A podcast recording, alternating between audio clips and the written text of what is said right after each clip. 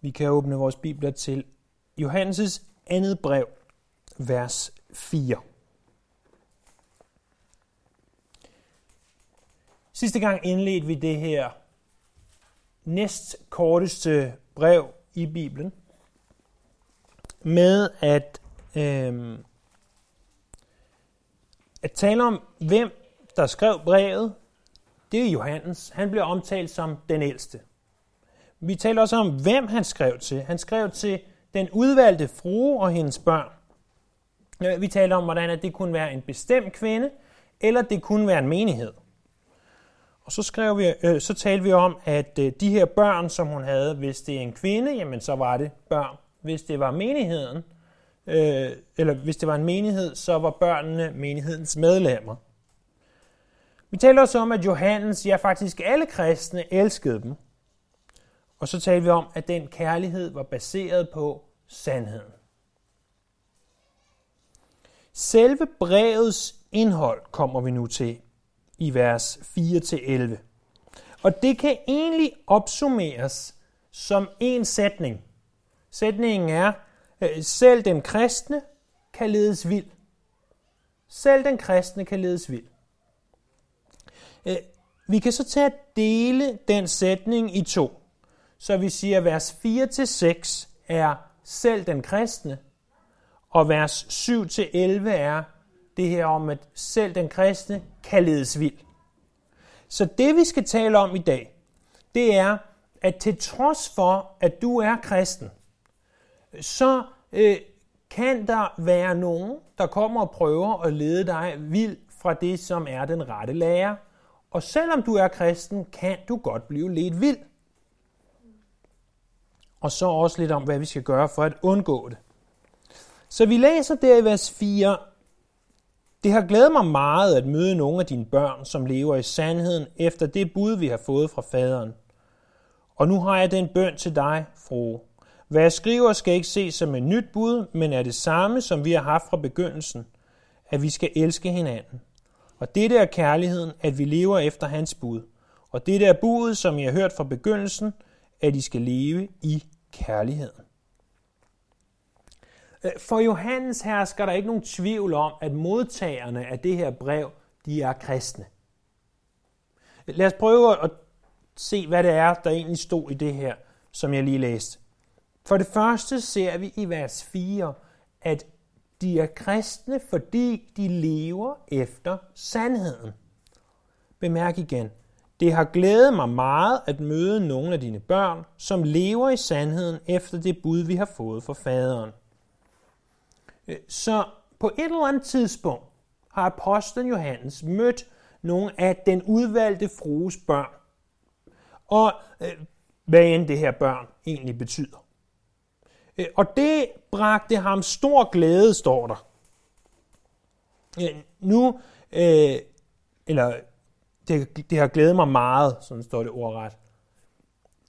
Nu er Bibelen jo skrevet på et litterært sprog, altså det er et skriftsprog og det er også et gammelt sprog, og endda den oversættelse, vi sidder med her nu, er 25 år gammel.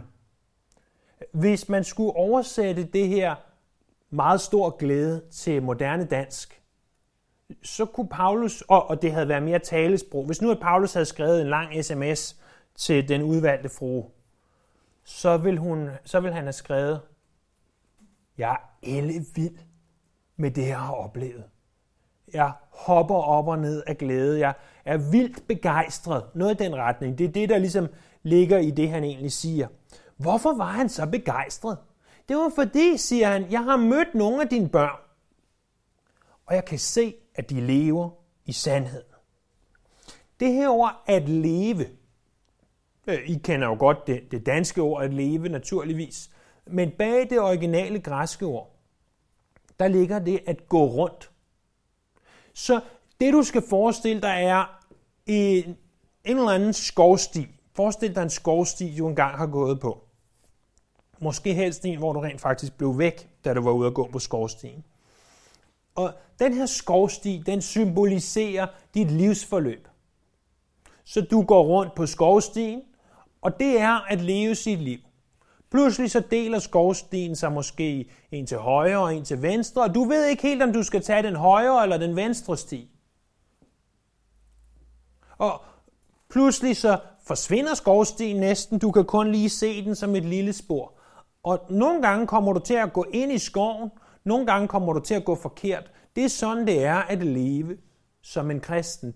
Det er, at du går efter en bestemt sti. Der er én sti, der er den rigtige. Og nogle gange rammer vi ved siden af. Men han siger, det glæder mig meget, at dine børn, de lever efter den sti, det livsforløb, der hedder sandhed. Hvad vil det sige at leve i sandheden? De lever i sandheden.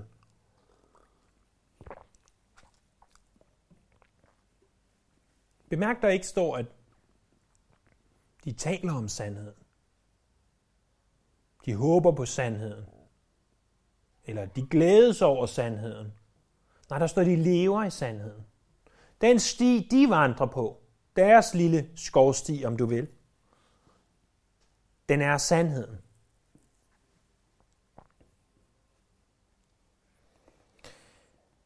Med et ord fra Narnias forfatter C.S. Lewis, så er det at leve i sandheden, at kende Gud er at vide, at vi skylder at adlyde ham. At kende Gud er at vide, at vi skylder at adlyde ham. For de kort og godt, det at leve i sandheden betyder, at vi adlyder Guds bud, og at hans ord, det kontrollerer alt, hvad vi gør. Så sagt med andre ord, at leve i sandheden er at stole på, at Bibelen taler sandt, og have et brændende ønske om at leve efter det. Det var profeten Samuel, der sagde til Israels første konge Saul, at adlyde er bedre end offer. At lytte er bedre end væders fedt. Hvis vi skulle oversætte det til i dag, hvad kunne vi så sige? Det er bedre at adlyde Guds bud, end bare at overføre en masse penge på MobilePay til kirken. Eller banken, eller hvordan vi nu måtte give penge. Det, det er langt bedre at adlyde Gud, end bare at tro, at vi kan betale os fra vores gudstyrkelse. Ser du, når man i det gamle Israel øh, ville vise, at man tilbad Gud, så tog man et dyr, eller adskillige dyr. Og det havde naturligvis en omkostning. En høj omkostning indimellem. Og, og så gik man til præsterne, og de brændte øh, enten dele eller hele de her dyr på alderet, Og på den måde tilbad man Gud.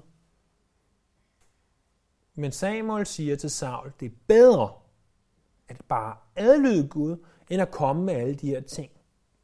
Det er ikke fordi at komme med offrene dengang var forkerte, men hvis du ikke adlyder Gud, så har det ikke meget vægt, eller så har det ingen vægt. Johannes har allerede skrevet i sit første brev, for dette er kærligheden til Gud, at vi holder hans bud, og hans bud er ikke tunge. Hvordan viser du, at du elsker Gud? Jamen det gør du ved at leve efter hans bud. Eller Jesus udtrykte sådan her.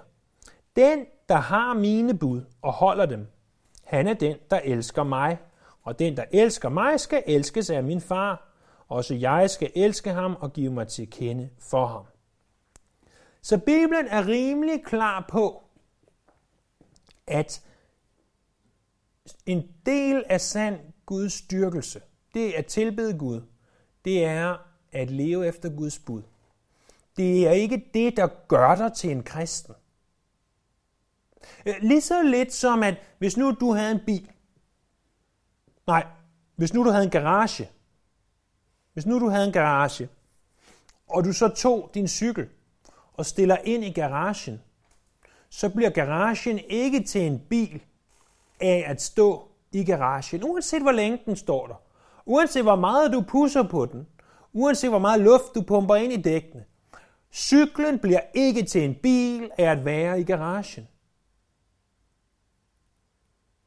Men hvis du har en bil, og du har en garage, og den ikke er fyldt med alt muligt skrammel, som de fleste garager hvis nok er, øh, så vil det jo give mening at tage bilen og køre ind i garagen, for at den så stod der. På samme måde hvis du er en kristen, du bliver ikke en kristen af at gå ind og overholde budene. Du bliver ikke en kristen af at leve efter de ti bud. Det er en, en grov misforståelse. Det vil være ligesom at sætte cyklen i garagen. Det bliver cyklen ikke til en bil af.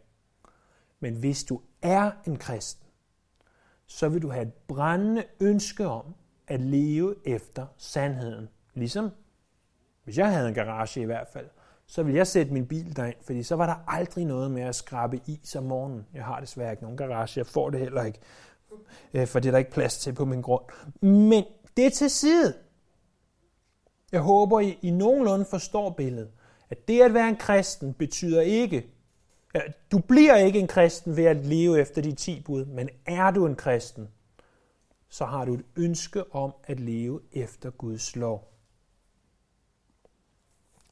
Så altså, for det første siger Johannes, det glæder mig at møde jer, de her børn, fordi de lever i sandheden. For det andet, så siger han også i vers 5 og 6, jeg har en bøn til dig, fru. Det jeg skriver, det skal ikke ses som et nyt bud, men som det samme, vi har fra begyndelsen, at vi skal elske hinanden. Hvis nu jeg kommer og sagde til dig, øh, prøv at høre, når, når vi sætter os når vi sætter os ind til kaffen bagefter, kan vi så ikke godt elske hinanden? Hvis nogen kommer og sagde det til mig, så vil jeg umiddelbart med de ord tage det som, at Nå, det har jeg så ikke gjort sidste søndag, da vi sad til kaffen. Der har jeg ikke elsket jer. Men det skal jeg så til at begynde på, at, at elske hinanden. Men når man dykker ned i det græske og ser, hvad øh, form, at selve verbet, udsagsordet står i her, så står det i en kontinuerlig form. De skal ikke begynde på noget, de skal gøre, de skal fortsætte med noget, de allerede gør. Så det er ikke en i rettesættelse af at sige, i elsker ikke hinanden. Men han siger, jeg har en bøn til dig, bare bliv ved med at elske hinanden. Det er min bøn til dig. Bliv ved med at elske hinanden. Bliv ved med at leve i kærligheden. Og det er ikke det, vi har set igen og igen og igen og igen igennem 1. Johannes brev. Lev efter sandheden for det første, og elsk hinanden. Elsk de andre kristne.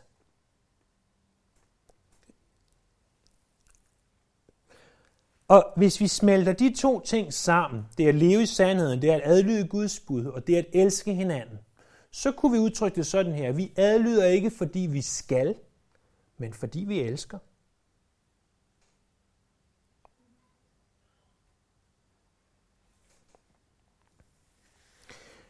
Med den her baggrund, så kan vi se, at der rent faktisk er tale om kristne mennesker, som Johannes han skriver til. Og, og det er gennemgående for Johannes, når han skriver at han bliver ved med igen og igen og igen at definere, hvad er en kristen. Og han siger altså her, en kristen er en, som ønsker at leve efter sandheden, som lever efter sandheden, og som elsker hinanden. Og med det sagt, han har lige sagt, det har glædet mig meget. Hvis nu, at, at det du kom ind ad døren, jeg så sagde til dig, prøv at høre, ej, det har glædet mig rigtig meget at høre, at du gør sådan og sådan. Men, men, og så tager jeg ellers en spand iskold vand og kylder i hovedet på dig. Det er sådan, det vil have føltes, tror jeg, for brevets oprindelige læsere. Når de siger, åh, det er glæde. Tænk så, at den ældste, den gamle apostel, ham som er tilbage, at han er blevet glædet over at møde nogle af mine børn. Så siger han i vers 7. For der er gået mange. Og her kommer vi til den anden halvdel af budskabet. Den første var, selv den kristne. Den anden halvdel er, at selv den kristne kan ledes vild. Og Johannes han kommer med den her kolde spand vand og siger, der er gået mange bedragere ud i verden. Det er dem, der ikke bekender, at Jesus er Kristus kommet i kød. Det er bedrageren og antikrist. Det her, at der i kristne cirkler bevæger sig bedragere rundt. Nogen, som udgiver sig for at være kristne, men som ikke er det. Det burde ikke komme bag på nogen. Det burde overhovedet ikke komme bag på nogen, for Jesus selv sagde, der skal fremstå falske kristusser og falske profeter, og de skal gøre tegn og under for muligt at føre de udvalgte vild. Prøv en gang at lægge mærke til det, der står igen vers 7. Hvad er det? De her bedragers bedrag, hvad var det? Der er gået mange bedragere ud i verden. Det er dem, der ikke bekender, at Jesus er Kristus kommet i kød.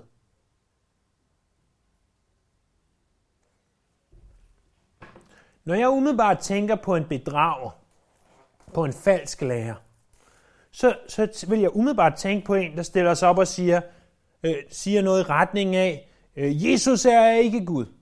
Eller, der er mange veje til frelse. Men det er ikke kun dem, der er bedragere, skriver Johannes. Dem, der er bedragere, er også dem, der ikke bekender, at Jesus er Kristus. Hvad fortæller det os om falske lærere og om bedrager? At en bedrager kan også være en, og nok snarere en, der har noget, de ikke bekender. Det er derfor, at de kan bedrage. Hvis du går ind på internettet, og internettet kan jo mange fantastiske ting, men det kan også mange forfærdelige ting. Og, og især sådan noget som YouTube. Hvis du går derind og bare skriver, nu vil jeg høre en prædiken, og du klikker på den, så vil jeg i 99 ud af 100 tilfælde håbe, at det første, du umiddelbart hører, ikke er, at du tænker, vranglærer, men at du tænker, Nå, det lyder da meget godt. Indtil du måske får hørt personen et stykke tid, og så tænker, der er jo nogle ting, han eller hun ikke siger. I, I dag er udtrykket søger venlighed ganske, ganske populært. At kirken skal være søgervenlig. Det betyder, at der er ting, vi helst skal undlade at sige, fordi ellers er dem, der ikke kender Jesus, så har de ikke lyst til at komme til Guds tjeneste. Derfor siger man i søgervenlighedens lys, lad os lade være med at tale om visse ting. Fordi så kan vi formodentlig tillokke flere mennesker. Men Johannes siger, at hvis der er ting, vi undlader at sige, som er af sandheden, så er det bedrag. Og naturligvis i særdeleshed, når det kommer til, at Jesus er Kristus kommet i kød. Men jeg vil godt have, at det står klart for os, at falsk lærer er ikke kun, hvad folk siger. Det er også, hvad folk ikke siger. Det her med, at de specifikke, der var tale om, falske lærere, det var gnostikerne, eller i hvert fald en tidlig form for gnosticisme, som sagde, ja, Jesus var her, men han var nærmest en slags spøgelse, der gik rundt. Han var ikke kød og blod, som Bibelen egentlig lærer os, han er. Så siger han videre i vers 8, Tag jer i agt, at I ikke skal miste det, vi har nået ved vores arbejde, men få den fulde løn. En hver, som går ud over Kristi lære og ikke bliver i den, har ikke Gud, men den, der bliver i hans lære, har både faderen og sønnen. Så han siger til de kristne, vers 4-6, at de skal passe på, at de ikke mister et eller andet. Hvad er det, de kan miste? Jeg tror ikke på, at det er deres frelse, men snarere, som der står her, den fulde løn, deres belønning. Bibelen taler øh, flere steder om, at man øh, får en belønning efter de gerninger, som vi har gjort. Præcis hvordan det fungerer, øh, er vi ikke 100% klar over. Og efter den, især efter den trofasthed, vi har vist over for Herren. Øh, men selv de, der er virkelig kristne, kan ledes vild. Og hvis du lader dig lede vild, skriver Johannes, så vil du ikke få den fulde løn. Øh, I stedet siger han, hold dig til Kristi lære, fordi enhver, der går ud over Kristi lære og ikke bliver i den, har ikke Gud, men den, der bliver i hans lære, har både faderen og sønnen. Og med det her vers kan vi se, at det vi talte om før med, at de ikke bekender, at Jesus er Kristus kommet i kød, det er ikke alene den ene ting, som kan være falsk lære. Det er alt, hvad Jesus har lært. Hvis noget går ud over det, som Jesus har undervist, hvis noget er anderledes end det, Jesus har undervist, så er det falsk lære. Så siger jo han så, hvad skal I gøre ved de her falske lærer? Vers 10. Hvis nogen kommer til jer og ikke fører denne lære, så tag ikke imod ham i jeres hus og byd ham ikke velkommen. For den, der byder ham velkommen, gør sig delagtig i hans onde gerninger. Så det er lørdag formiddag, og du har tænkt dig at bruge dagen sammen med familien. Du har et par små ærner, du skal foretage. Og så sker det. Det der bare ikke måske en lørdag formiddag. Det ringer på din dør. Og du åbner. Og der står to nydelige mennesker med et relativt kulørt blad, kaldet vagtårnet. De, jeg tror, de fleste af os har prøvet det. Hvad gør du? Siger du i 2. Johannes, vers 10 og 11. Skrid. Kom væk herfra, jeg vil ikke have noget med jer at gøre. Er det det, der står? Nej. Ikke som jeg forstår det. Fordi for at forstå det her korrekt, tror jeg, vi bliver nødt til at se det i dets kontekst. Prøv at tænk på, hvordan det var dengang. Hvis nu, at du var missionær, som for eksempel Paulus var det, og, og i andre øh, kristne dengang, og rejste rundt, og du så kom til en ny by, som for eksempel Korinth, øh, især der, hvor der allerede var kristne, men, men bare det, eller Filippi er også et ganske godt eksempel. Hvis det, bare, lad os bare tage Filippi. De kommer til Filippi. Hvad gør de? Hvad de ikke gør, det er, at de går ikke hen til den lokale kro og siger, kan vi lege et værelse de næste par uger? Fordi den lokale kro var, eller værtshus, eller hvad I nu vil kalde det, var langt mere end det. Det, det var altså også, ja, det var også et bordel. Og det var ikke et sted, som missionærer havde lyst til at opholde sig. Så det de som regel gjorde, var, at de fandt nogle mennesker, de kunne relatere til. Øh, for eksempel i Filippi finder de Lydia, og øh, hun bliver omvendt, og hun hjælper øh, dem videre. Og det var ganske normalt dengang, at man gav venner, familie, trosfælder, hvad det nu var, husly. Så missionærer rejste rundt, og især da kristendommen blev lidt mere etableret, som den var på det her tidspunkt, så kom du til et sted og sagde, jeg er missionær. Og så var der jo selvfølgelig mennesker, der tænkte, dem kan jeg have boende i mit hus. Jeg kan gøre Gud en tjeneste ved at lade de her missionærer bo i mit hus. Jeg kan give dem lidt mad, og jeg kan måske vaske deres tøj og, og hjælpe dem med forskellige ting. Er det ikke en god ting at gøre? Vil, vil det ikke øh, i, øh, i vores samfund, hvis en missionær kommer til og sagde, prøv at høre, jeg skal være her i tre uger, øh, har I et sted, jeg kan bo, og måske, hvis du har lidt ekstra penge til året, giv dem lidt mad. Det er jo faktisk ganske bibelsk, at Bibelen taler om flere steder, at vi skal, give, vi skal være gæstfri. Og faktisk går den så langt i Hebræerbrevet at sige, at når du gæ- vær ekstra gæstfri, fordi nogle gange kan det være, at du rent faktisk har haft en engel på besøg ved at være gæstfri.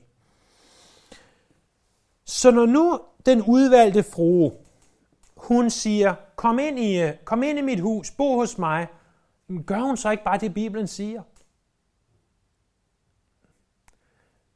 Selvfølgelig til en vis grænse, men Johannes siger, at der er grænser for vores gæstfrihed. Fordi en ting er at sige til Jehovas vidner, når de kommer til den hoveddør og begynder at stå og diskutere med dem om træenigheden og om blod og hvad man ellers kan prikke til dem for at komme i nogle hurtige diskussioner. Øh, jeg ved ikke, hvorfor de dukker aldrig op hos mig mere, men øh, det var mærkeligt. Øh, så Ja, det mærkeligste er, at der var en gang, da på et tidspunkt, de var inde hos min nabo, og de kunne se, at vi var hjemme, og alligevel gik de forbi vores hus. Skal vide, om nogen har advaret dem. Øh, men det, der er ikke nogen, der siger, at det er forkert at tage, invitere dem indenfor og give dem en kop et eller andet, og sige, prøv at høre, det I tror på, Jehovas vidner, det er falsk lære, fordi at Bibelen gør det helt klart, at Jesus er Gud. Jeg ved godt, at det er ikke sikkert, at du kan argumentere bedre, end de kan, men så må det være sådan. Øh, det, det er ikke det, der er forkert. Der er noget andet, der er forkert. Det er forkert at sige til dem, Jehovas vidner, I kan lige blive her i øh, tre uger og øh, sove her. Det er nok nogen af os, der vil gøre. Altså godt nok endte jeg med at have håndværkere, der var Jehovas vidner til at lave mit hus, fordi jeg vidste, at de var Jehovas vidner, der ansat dem. Men det her handler ikke om Jehovas vidner, mormoner eller andre. Det her handler om falske lærer generelt. Og hvordan kan vi i år 2017 hjælpe falske lærere på vej? Hvordan hjælper vi dem oftest? Med vores penge. Ved for eksempel at give penge til dem.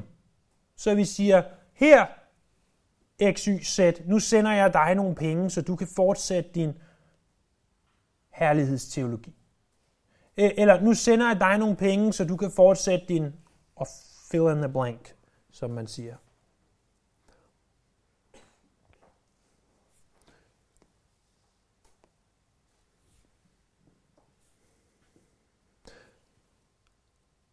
Det kan også være, at du siger, at ah, de, de er ikke så slemme dem her, de siger også gode ting, og du tager med til deres møder, og du dukker op, du køber måske deres bøger og tænker, at ah, jeg vil lige læse noget af det er også meget godt. Men Bibelen siger, at hvis du tager del i noget, som er falsk lære, byd dem ikke engang inden for jeres hus, byd ham ikke velkommen. Hold det væk. For den, der byder ham velkommen, gør sig delagtig i hans onde gerninger. Hvis du støtter noget, som er forkert, som går ud over Kristi lære, så gør du dig delagtig i hans eller hendes vranglære. Og det kan jo selvfølgelig være svært. Jeg tror, vi alle sammen har haft øh, på et eller andet tidspunkt støttet noget, som var ud over Kristi lære. Noget, som vi måske ikke var klar over, var ud over Kristi lære. Og så snart vi finder ud af det, så er det jo bare at stoppe og sige, det skal jeg ikke have mere med at gøre. Så Johannes, det han egentlig vil skrive til dem, det er, I er kristne, der kan komme nogen og bedrage jer. I, I må passe på, at I ikke bliver bedraget, hold jer i stedet for til Kristi lære. Og når der kommer de her bedrager til jer, så giv dem ikke plads. Lad dem ikke komme indenfor. Lad være med at læse deres bøger. Lad være med at, at se deres YouTube-videoer. Lad være med at give penge til dem. Lad være med at støtte det.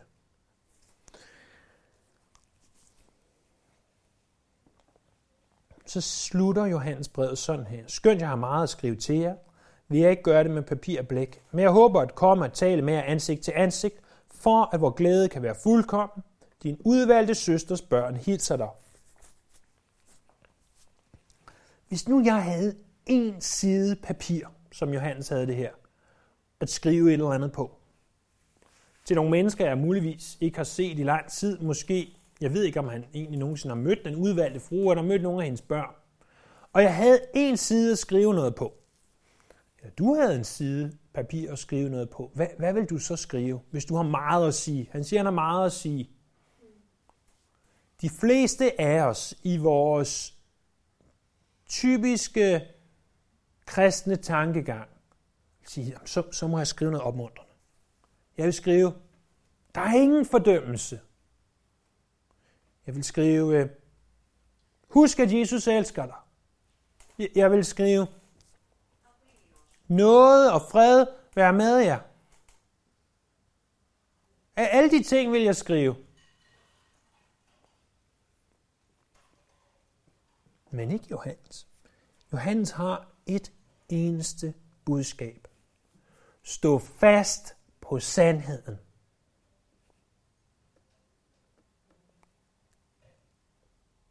Tankevækkende. Så jeg har meget at skrive til jer. Jeg har skrevet det, som for mig lige nu er vigtigst. Stå fast på sandheden. Også når der kommer falske lærer. Og så giver han en hilsen fra den udvalgte søsters børn. Hilser dig.